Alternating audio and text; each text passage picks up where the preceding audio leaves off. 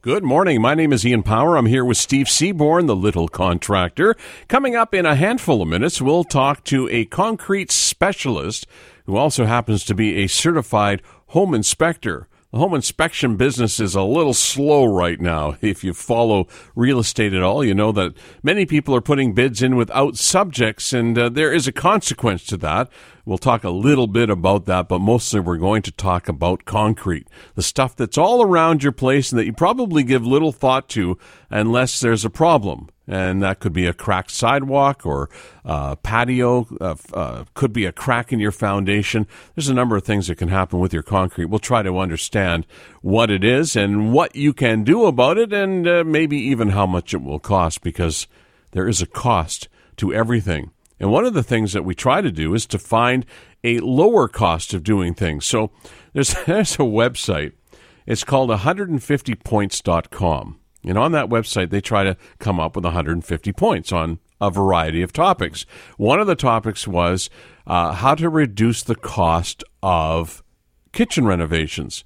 Because a lot of people, when they're buying a home or they're planning on selling their home, they want to fix up the kitchen, which to me is, first of all, if you're selling your home, don't spend a dime on the kitchen. Would okay. you agree or, or no?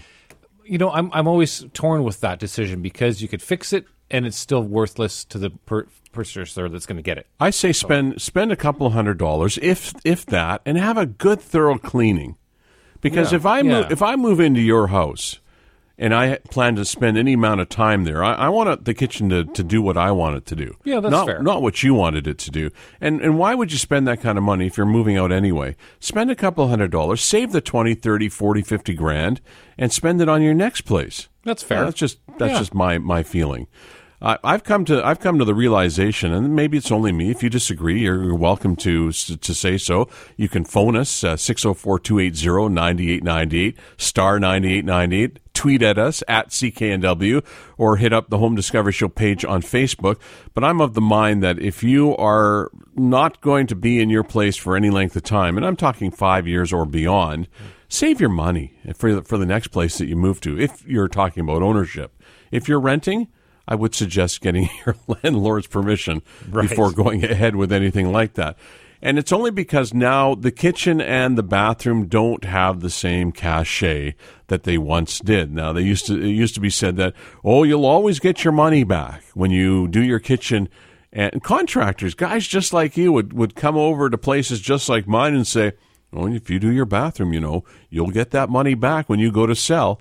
Right. You probably will, but you know what? You might not. And I don't think you'll ever get 100% back. A, a last thing that I read, which was a while ago, that you might get up to 85%, which is a pretty good return on, on a mm. kitchen reno, but uh, over what period of time? That's right. So if exactly. it's over a longer period of time, then of course it's a good investment. So some of their ideas uh, for uh, lower cost alternatives uh, when it comes to, to kitchen renovations. Maybe there's a few things here, some ideas that you can employ that might be helpful, and that is to find lower cost alternatives. For example, uh, if you a light fixture that's right. You Change know, them, update them, update them. But yes. it doesn't. It doesn't have to be crystal. No, no, not at all. Well, I mean, you would probably wouldn't put a crystal in your kitchen, would you? No, it'll get all greasy. Yeah, and, yeah that's kind of gross. Yeah, but that's just a just a simple example. Uh, the other recommendation here is the do-it-yourself route. Scary. Yeah, very very scary. How how much of a kitchen can most people do? Your average person that's got a full time job, perhaps a, a dog at home, maybe a couple of kids maybe they're in the sandwich generation. They're looking after the kids. They're looking after their parents. Who's got time for that? Exactly. You know, if you've got time for that, well, then you've you probably you have too much time. Mm-hmm. But there are certain things you can do, and I think one of the key things that you can do, and that's the demolition. Oh yeah, that's fun. and that's the fun part. Yes, yeah, yeah, it's the dirty part too, isn't it? Well, it is. Is demo the is that the dirtiest part of the job? It is the dirtiest part, but it's the most rewarding. It's fun. Yeah. You like you can just hate on anything, right? And just rip stuff up. yeah, that's right. And shut the water off first though, please. exactly. and the electricity and everything and right. the gas. But the thing is is that you can let a lot of that steam out. Whereas when you're installing things or putting new things in, you can't have that anger. Oh no, you got to be well medicated. well medicated. Okay, didn't think of that. Um, cabinets, yes. kitchen cabinets, the bone of contention in any home in any city across North America. Now, there's this feeling that you have to replace the cabinets, but oh no, you don't. No, you not at can all. you can change the doors, Yes. or you could clean them, resurface them, refinish them. Of course, right. depending on what those doors are made of, there's a good way to save some money. Absolutely. Yeah. And you can reconfigure the insides to make pullouts or magic corners, as we call them, because the new cabinets now aren't as big in the inside. Again, as an alternative, you could go to what we have now become, or what has become part of our lexicon, and that is the IKEA hack. Yes. And that's a, a- fairly low cost way to do things. And if you customize them by doing the uh, the hack, uh, you can save yourself a lot of money. Um, countertops. Yes. There- there's a, a place to for me. I think. Now I, I know people feel very very passionate about their countertops. Countertops are about as close to holiness as the kitchen can get. yeah, it is. I'm not sure why, but you don't have to have granite, do you? If you don't, I mean, personally, I don't like granite. I, I think it look. I know people are, are hating on me now. There you go. I, I- it's not that I don't like it. I'm not a big fan of it. First of all, granite off gases, and it's hard to get to, to clean if it gets stained. If you get something deep inside, it chips. All those different things that happen to it. Right. People with granite. You know, people have got their coffee machine on their, their granite countertop right now, and they're thinking whether they should pour it on the cup or on the radio right now. Mm-hmm. But there are alternatives that look really, really sweet and really, really nice. Um, for example, Well, you get the the manufactured ones. Uh, Corian is a brand name. Uh, Quartz is, is what they is what they are. They're and they're seamless. You can you can weld them together and, and finish them. You can still stick with laminate. Laminate is still very popular. The post form laminate or the uh, the plastic laminate as it's called. There uh, brand names as people call them Formica and Wilson Art, Nevamar, Pioneer, etc. Um, wood is is um, is coming back a little bit. The butcher block style things. And if you are into any kind of baking and you like the commercial look, stainless steel works as well. I like eating baking. Uh, kitchen appliances don't need top line stuff, do you? Not at all. There, um, there was a big rage for stainless steel. Then people started getting upset about fingerprints, and then they made a new generation of stainless steel that is more scrubbable. Didn't You show get those fine lines too that, that show Yeah. up in the sun. Um, what they suggest for uh, appliances, and I think this is good common sense. Look for something that's energy efficient and eco friendly, Absolutely, and, and and that matches. that's right. You know, I think it's pretty easy. You don't have to necessarily. Same thing for the stove, the sink. Lighting is another another key area that lighting can be very very expensive, but it doesn't have to be. It doesn't have to be, but you really have to look at your space and have somebody who knows about lighting design it for you. So you have task lighting, you have area lighting, you have specific spot lighting because there's many shadows that are created in the kitchen, particularly when you're trying to cook, when you have the light behind you or on top of you, and where do you want to see the light? So that's that's a very important place to have that designed properly. There's two other key areas that I wanted to point out from this this list of 150, and that is um, genius. Uh, is simplicity is their their key kind of their mantra for going forward. Uh, before they got to that, that they mentioned flooring. We've talked a lot about flooring. There's a whole host of different surfaces that you can use now. Vinyl planking being one of the most popular for kitchens right now. It looks like hardwood, That's right. and it's you can get waterproof. I mean, literally waterproof stuff Absolutely. or water resistant, which is I think waterproof would be better for a kitchen. But uh, genius is is in the simplicity. Make it simple, That's right. and the the key to saving money on a good renovation for a room like a kitchen or a bathroom or any room for that matter, but those rooms in particular, is have somebody come in to help you with the design. It's going to cost you a couple of bucks to do that, or more than that. It won't necessarily come easy, but the, the end game savings can be enormous because somebody who has a trained eye can see the best uses for that particular room. Absolutely, and it, and it's and you said it. You're going to save it, and it's not to say that some designer is going to come in and say you have to have red, you have to have blue, you have to have this, but they're looking for the square peg, the square hole, make sure things talk, and it becomes functional as well as form. You like working with designers? It makes my job easier. Yeah, absolutely. yeah. And when people, do you get a lot of resistance when you make that suggestion? It, absolutely, every time, and it's because of that stigma that well, a designer is going to make it look like this. They're they're seeing the TV shows, they think it's going to be this Taj Mahal, and every time I mention that, the same response comes back: "Is I'm not looking for anything fancy. Have you been to the Taj Mahal? I have not." Well, you should try and check it out, and maybe and see just how fancy it is. 'cause I think it's probably a little more fancier than most of us can afford. Sure, it is. Yeah, we got to take a break, and we'll come back. We're going to talk to Trina Scare from Need to Know Home Inspection Services. She's also a, an expert in concrete, so we'll get some ideas on that. If you've got something going on at your place, uh, if it has something to do with home inspections and or concrete, uh, feel free to join us. Uh, we're on the Home Discovery Show from News Talk 980 CKNW. Ian Power back with you, along with Steve Seaborn, the little contractor, and Trina Scare, a certified home inspector in Metro Vancouver, now serving Kelowna, Peachland, and Vernon, and the owner of Need to Know Home Inspection Services. She also has a well connected and sourced trade network, having been in the construction and renovation business for about 150 years. That's pretty good for someone who doesn't even look close to 149.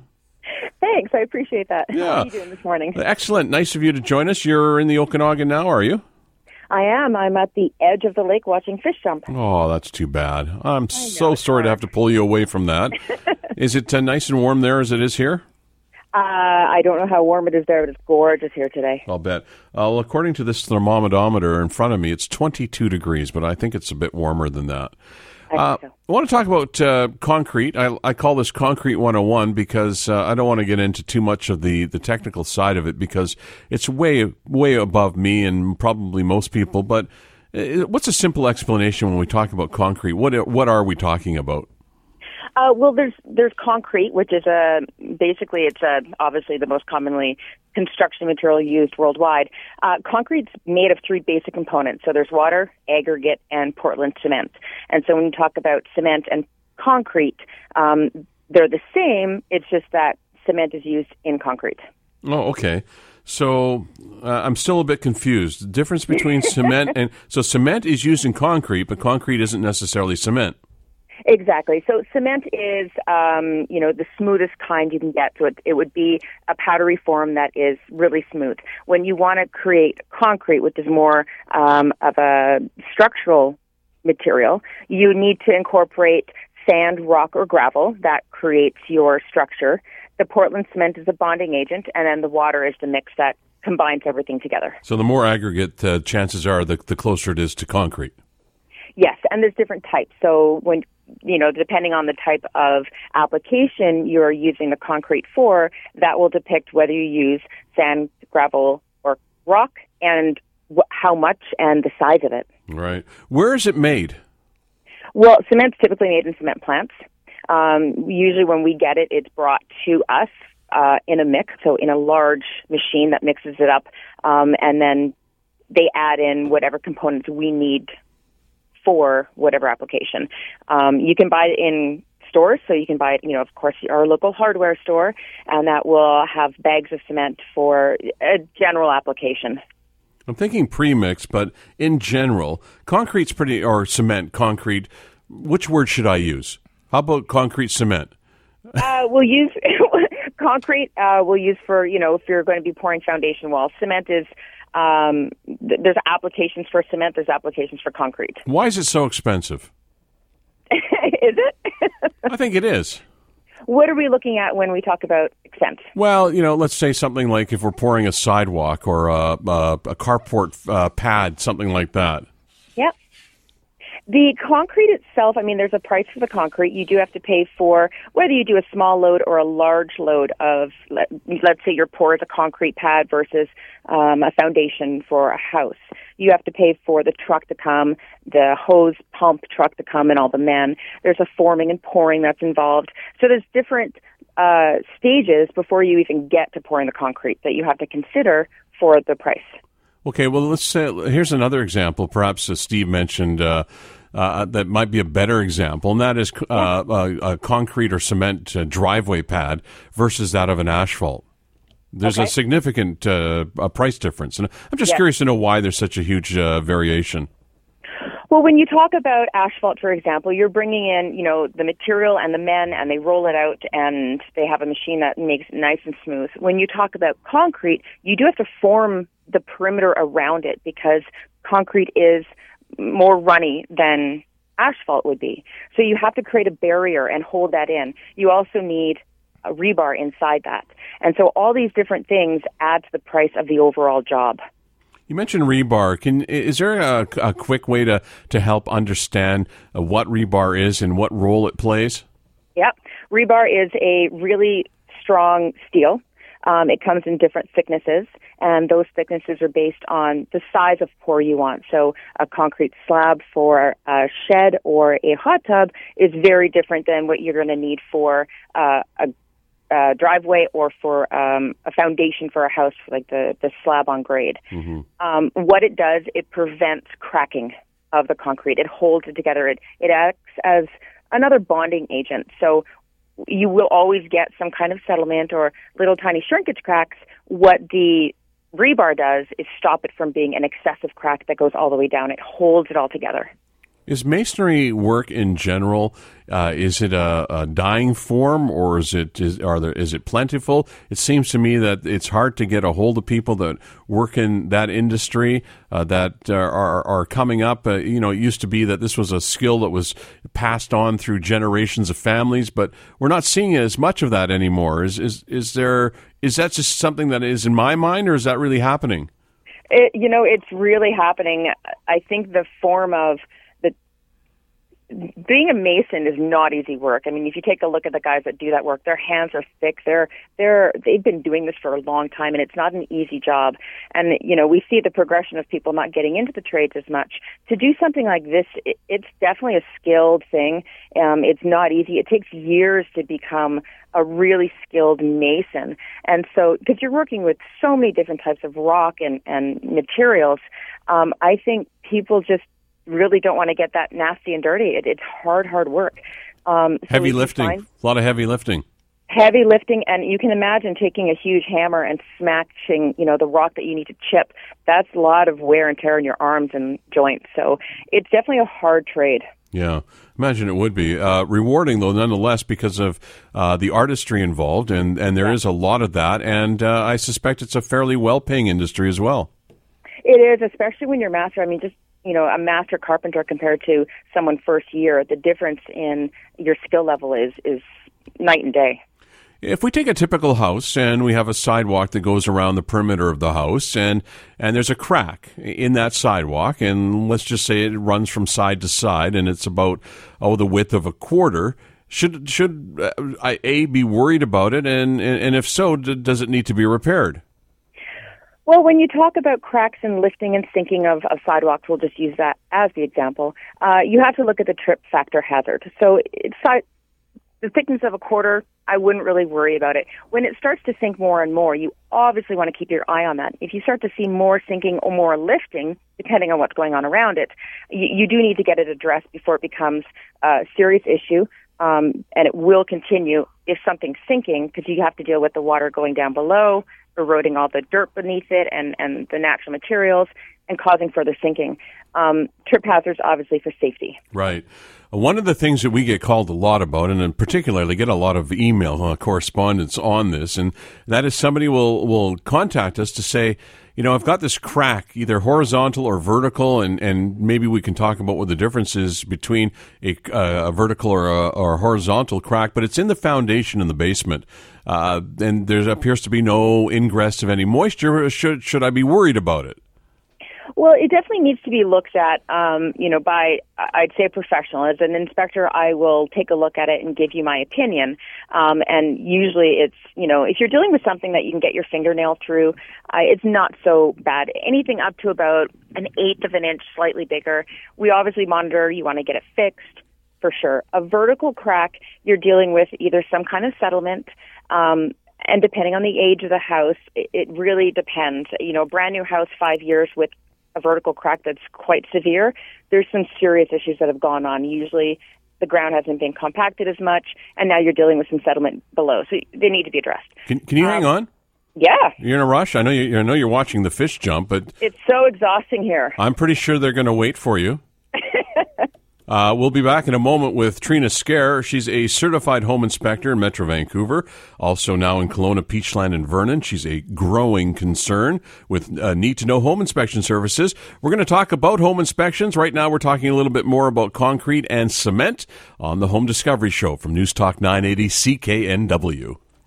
Ian Power here, uh, along with Steve Seaborn, the little contractor. We're talking to our guest Trina Scare with Need to Know Home Inspection Services. Uh, you do a, a, lot of work with Four Brothers Masonry, and one of the reasons we asked you to come in, or at least talk to us today by phone, is uh, our interest in concrete and cement. Um, what is uh, what is the the the process for what they call slab jacking? We've heard about this a lot people often, again, will contact us and they, they want to know what this process is and what is it uh, set out to accomplish.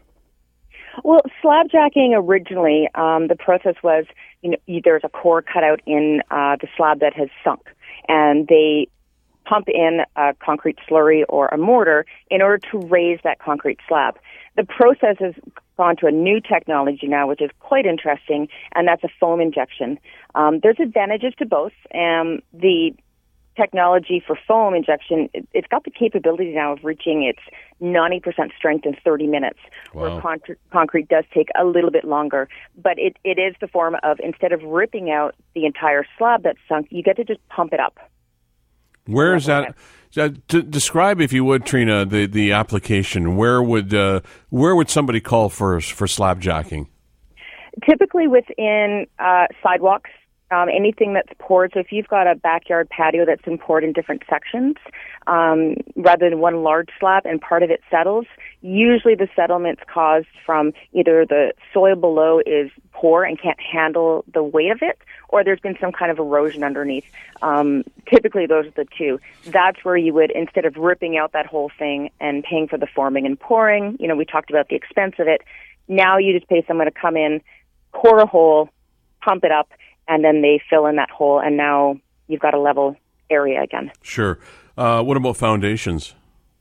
Uh, foundations, it, it depends. Uh, those, you know, you need to really evaluate that. Someone's got to come in and take a look at it. It depends on what's happened with it. I don't know about slab jacking a foundation, but the slab itself, you can probably do that. If a foundation wall is cracked, uh, especially to a, a a point where the structure's been compromised, you now need to take a look at a foundation repair. Well, this is what I'm getting at. I think you've sort of hit on what I wanted to ask next. And it, does this require uh, the employment of an engineer? For example, if I've got a problem with my foundation and I suspect that it is sinking in some way or cracking or, or significant beyond uh, just a small little hairline crack, uh, do I need to, to, to, have the integrity of that uh, checked by an engineer?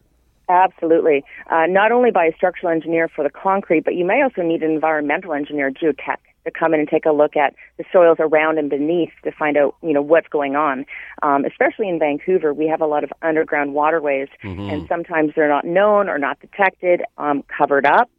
Uh, so th- those kind of things, absolutely, engineers are, are extremely important in situations like that. So, as a home inspector, is that something that you would cover off uh, on a typical home inspection?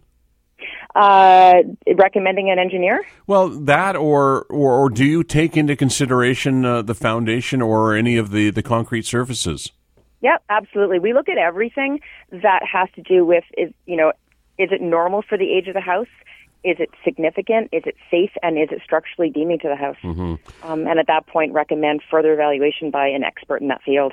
I want to ask you a little bit more about home inspections. Just a couple more things about this this business of concrete and cement. Uh, uh, one of the other things, uh, a complaint that's often heard, and that is a chimney repair. It's next to impossible to find somebody who's actually qualified. There's lots of people who say they can do it and are willing to do it, but aren't necessarily qualified because, again, as we noted earlier, uh, this is this is uh, as much science as it is art, and those two are hard to find when you don't have the kind of experience that, for example, Four Brothers Masonry does.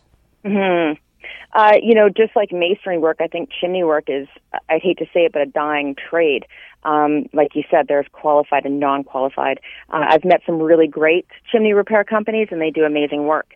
Um, and it's just, it depends on, eh, you know, repointing is very different from rebuilding. Mm-hmm. Now, when you say repointing, that's a, a term that does get tossed around quite a bit when it comes to chimney repair. What exactly does it mean to repoint a chimney? Repointing a chimney is usually from the uh, top surface up. Um, it can be within the walls as well, but it's when the mortar between the bricks have softened or disintegrated or chipped off. And that's where it becomes structurally unsafe. um, and you do need to water. When water gets in, it will constantly uh, weaken that mortar. So that's when you need to get someone in to take away all the old mortar. Um, if it's so far gone that it's past half the brick, you need to take down all the brick and rebuild it. Mm-hmm. We've seen examples where chimneys uh, have chimneys have actually separated from the wall of the home. Mm-hmm. Now, who do you call for that?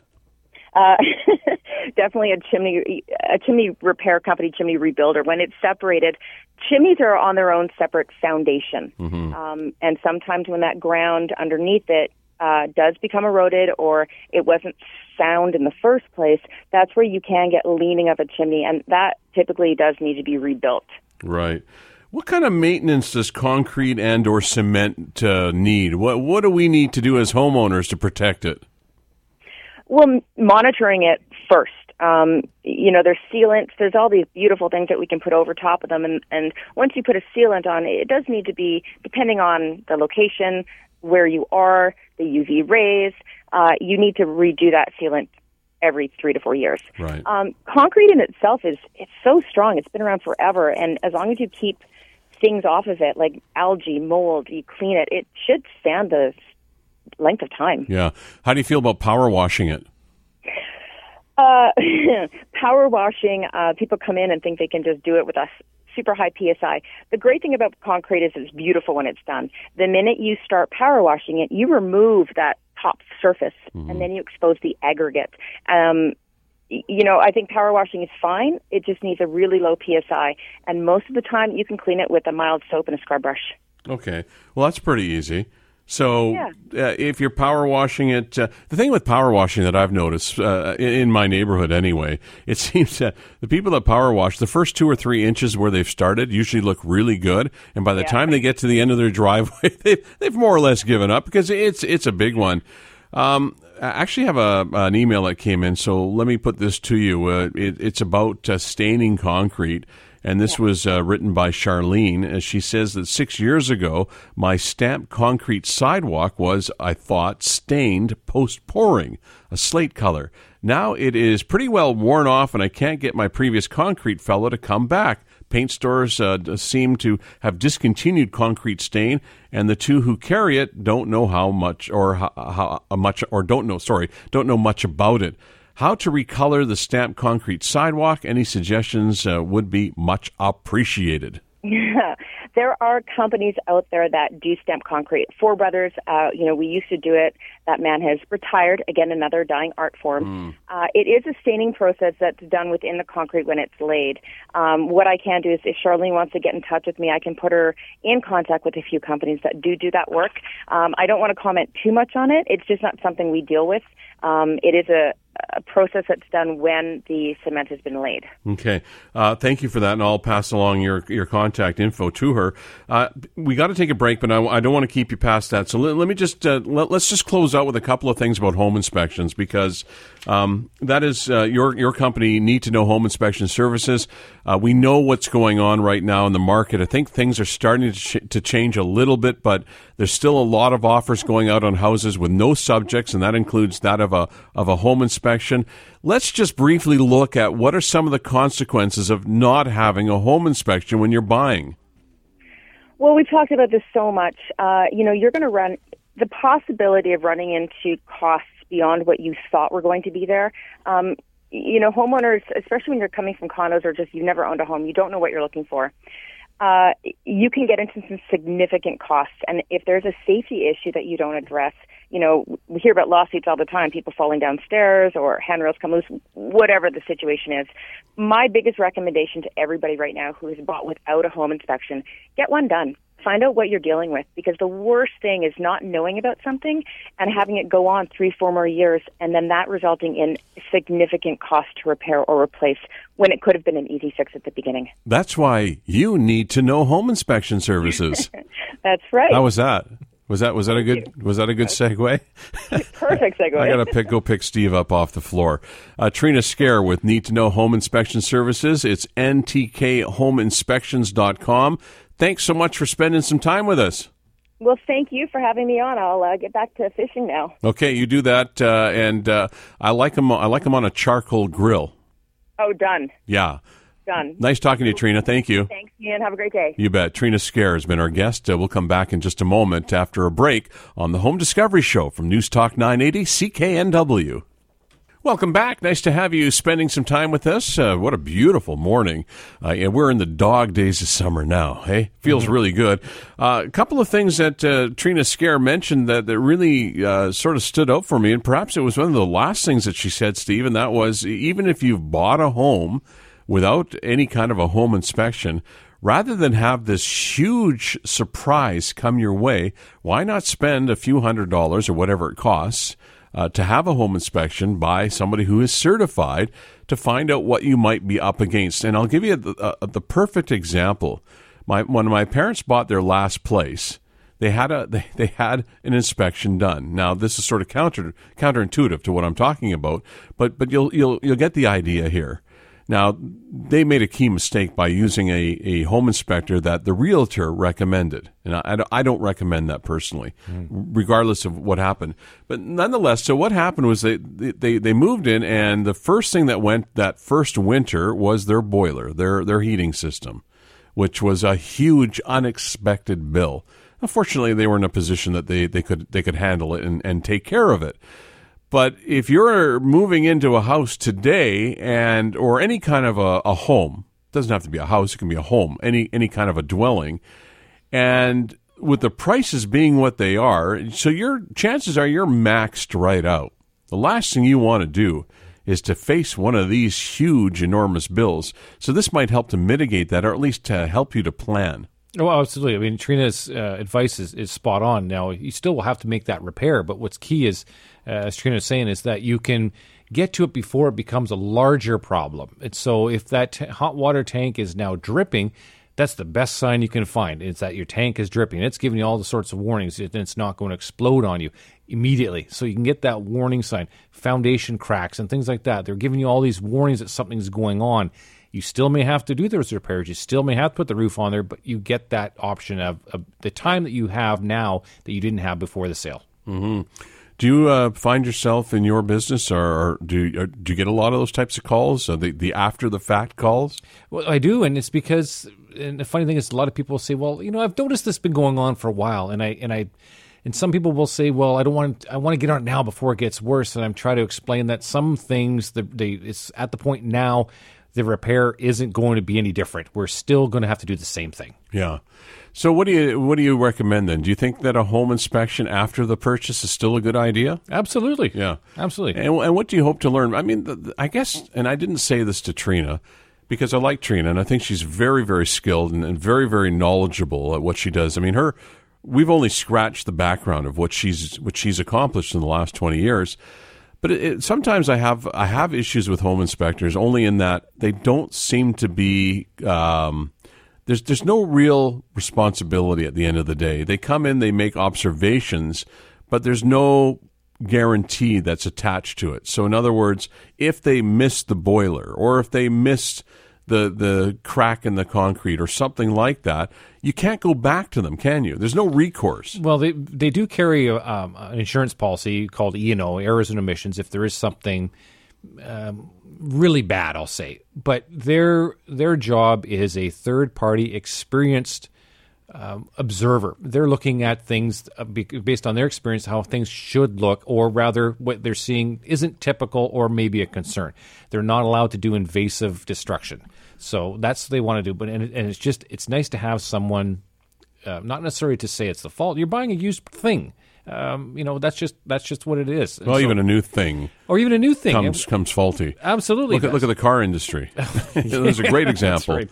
So, uh, so to have a third party, just say you know because they're they're not emotionally invested to the home. Well, there's the key thing right there, and I think that's why a home inspector. There's there's always a reason there because, uh, and you hit on it, and that's the one point that I always make is that when it comes to homes and, and where you live, there's a huge amount of emotion attached to it.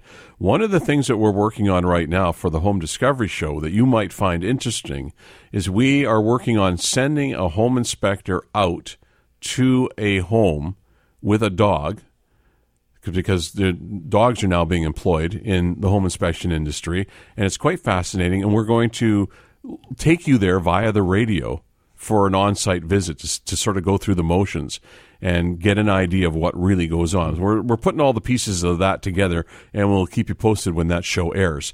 In the meantime, uh, we're called for a break, so we'll do that and come back in just a moment on the Home Discovery Show. Be sure to check out the Home Discovery Show page on Facebook and stay with us on News Talk 980 CKNW. Ian Power, along with Steve Seaborn, the little contractor. We've been talking about home inspections. We've been talking about concrete and cement. And one of the things that hasn't come up yet, and I, th- I think it's a very common situation, and that is concrete, uh, sorry, uh, stucco, because stucco mm-hmm. is a finish that is really popular on the West Coast. And I don't know to what extent it is in other markets, but quite often you'll come across uh, as you examine your house, you do your walk around, your your biannual walk around, you might notice some cracking in the stucco. Is that uh, something that's easily repaired? Yeah, it depends on how bad it is. I mean, as Trina was saying, is is with like a sidewalk is how big is the crack? What's it doing? So in a in a stucco application, where's the crack? Is it above a window? That's something probably a little bit more concerning than something in the field between a couple of windows. And how big is it? What, what's this, what's it doing? Is it running horizontal? Is it a long crack? Those all indicate something more than just simply um, age and some minor cracks. There is always cracks in stucco because it's a solid and, and the house is moving. But where are they, and what what are they showing signs of? What is stucco? Stucco is is uh, very much like uh, concrete. I mean, it's the same thing as uh, as Trina was saying. It's an aggregate, which is often a sand rather than a rock, and then it has the Portland cement and the water in there, and it's just applied. Into, it's a thicker mixture, so it's not runny, and it's applied over top of a mesh rebar, a mesh wire or screen, and then uh, successive layers from that make it smooth or different styles of stucco that are put on. Typically, how many layers? Mostly, they used to do th- what they call three layers. It was scratch coat, gray coat, and then the top coat. Now, depending on the kind of stucco that it is, uh, referencing a slop dash or or a rock dash, and that is that is aggregate that's thrown at the wall while that one layer is still wet. Those can be done in a two layer application. So now we're seeing stucco on new buildings that are sometimes a little bit more than five eighths of an inch thick, whereas the old homes could be over uh, over seven eighths, almost an inch thick of stucco. I imagine it meets the building code, so it's okay to go thinner. It is, yes, because it has the envelope. So the envelope itself is sealed. It has the has the uh, the building wrap on it. Has all the proper steps that are in there, and the the exterior surface, like a roof, is simply to protect the waterproofing right. of the house. Sure. Now, do the same people that apply concrete cement uh, apply stucco? No, no. It is it is a different trade. It, one is more uh, stucco is on its own. I mean, a, a, masonry company may do that as well, but someone who places and finished concrete typically just does concrete driveways, sidewalks, foundations. Trick to painting stucco is is preparation first, of course. Clean it, uh, make sure it's dry, and then go fill over any minor surface cracks or any repairs that have to be done. And then most most will either paint with an acrylic based paint or a plasticized paint, like a uh, um, polyurethane polyurethane sort of a paint, but one one that's the uh, uh, it seals out the moisture, it resists more. You can breathe, but you can't get in. Exactly, something like that. Exactly. Yeah. Is it uh, is it something that you can do yourself, or do you, do you best to bring somebody in? Um, you can do it yourself, but really is advised to to use a sprayer to get the paint on, and then roll it to force it into the into the stucco itself. Well, I'm curious about that. does it uh, absorb? I'm thinking when I think about uh, stucco, I don't know why, but I think of those stipple ceilings. Yes, and it just seems to absorb and absorb and absorb. Do you need some kind of a primer? Um, no, the paints that are used for that application will will bond in amongst themselves but you really got to be careful in the kind of stucco that it is because you can see the gold color behind. You can imagine you have to spray up, down, left, right. It is quite a process, and you will go through a lot of paint. Thanks for sharing your morning. For Steve Seaborn, the little contractor, my name is Ian Power. Our thanks to Greg Schott, our technical producer, and stay with us. Vancouver Consumer is next. This is the Home Discovery Show on News Talk 980 CKNW.